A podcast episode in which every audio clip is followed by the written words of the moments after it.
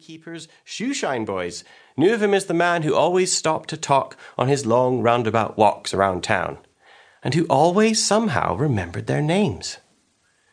But friends and foes alike, all the citizens agreed that he was rich. Wasn't he rich? He must be rich.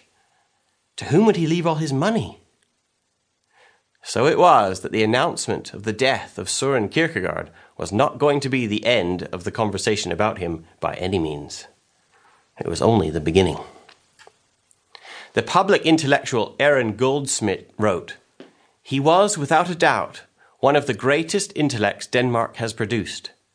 But he died a timely death because of his most recent activities had begun to gain him precisely the sort of popularity that he could never have harmonized with his personality.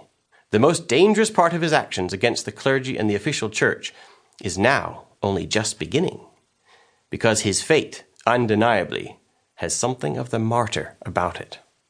Pastor Nikolai Grundtvig, a leading figure in the established Lutheran Church and also in Danish politics, had no question about Kierkegaard's potential martyrdom. He preached a sermon on the day of Kierkegaard's burial, giving thanks that one of the icicles hanging from the church roof had now melted and fallen off.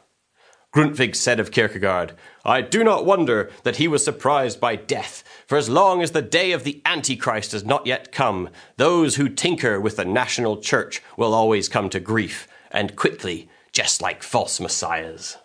To be labeled a martyr, a great intellect, and a false messiah all at once is no mean feat. But it wasn't just philosophers and churchmen who had an opinion. Upon hearing of Soren's death, a team of medical research students applied to the hospital to preserve and examine his brain. Such an odd and magnificent mind did not deserve to be buried under the dirt. Their petition was declined. But speculations about the contents of Soren's skull persisted. He was said to suffer from the softness of the brain wrote one of Soren's committed enemies. Was this responsible for his writings?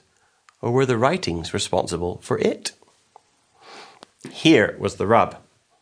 It was Soren's writings, especially the writings which made up the final stage of his life and career, which lay at the root of all the fuss. This material, now known as the attack upon Christendom, was precisely why Soren's friends and enemies alike agreed that he should not be laid to rest in a traditional manner. And it was because of these writings that his family were desperate that he would. Soren had publicly stated more than once that the comfortable, civilized world of cultural Danish Christendom had done away with Christianity. He had repeatedly denied he was even a Christian and upon his deathbed he had sent away his ordained brother, refusing to receive communion from a clergyman. But he still needed a funeral, and he needed to be buried somewhere. In later life, Soren's niece Henriette and his nephew Troels would recall observing their uncles and aunts trying to arrange the service. It was a sensitive topic. Soren's public attack on the Christian culture of Denmark was highly embarrassing to the family. As Troels pointed out in his memoirs, a church funeral would be awkward. Everyone knew that the deceased had characterized pastors as liars, deceivers, perjurers, quite literally, without exception, not one honest pastor, he wrote. Yet Soren was the brother of a pastor, the son of a publicly minded churchman, the friend of bishops. What is more, despite his later offensive statements, Anyone even slightly familiar with Soren's work would see that his was no simplistic attack on all things holy. He never stopped invoking the name of Jesus in all his works, for one thing. And he may have refused communion, but he never renounced Christ. Surely a Christian funeral would be okay, wouldn't it? The way forward was not clear, and the family dithered. As is often the case when no one wants to make a firm decision, a compromise was reached that pleased no one.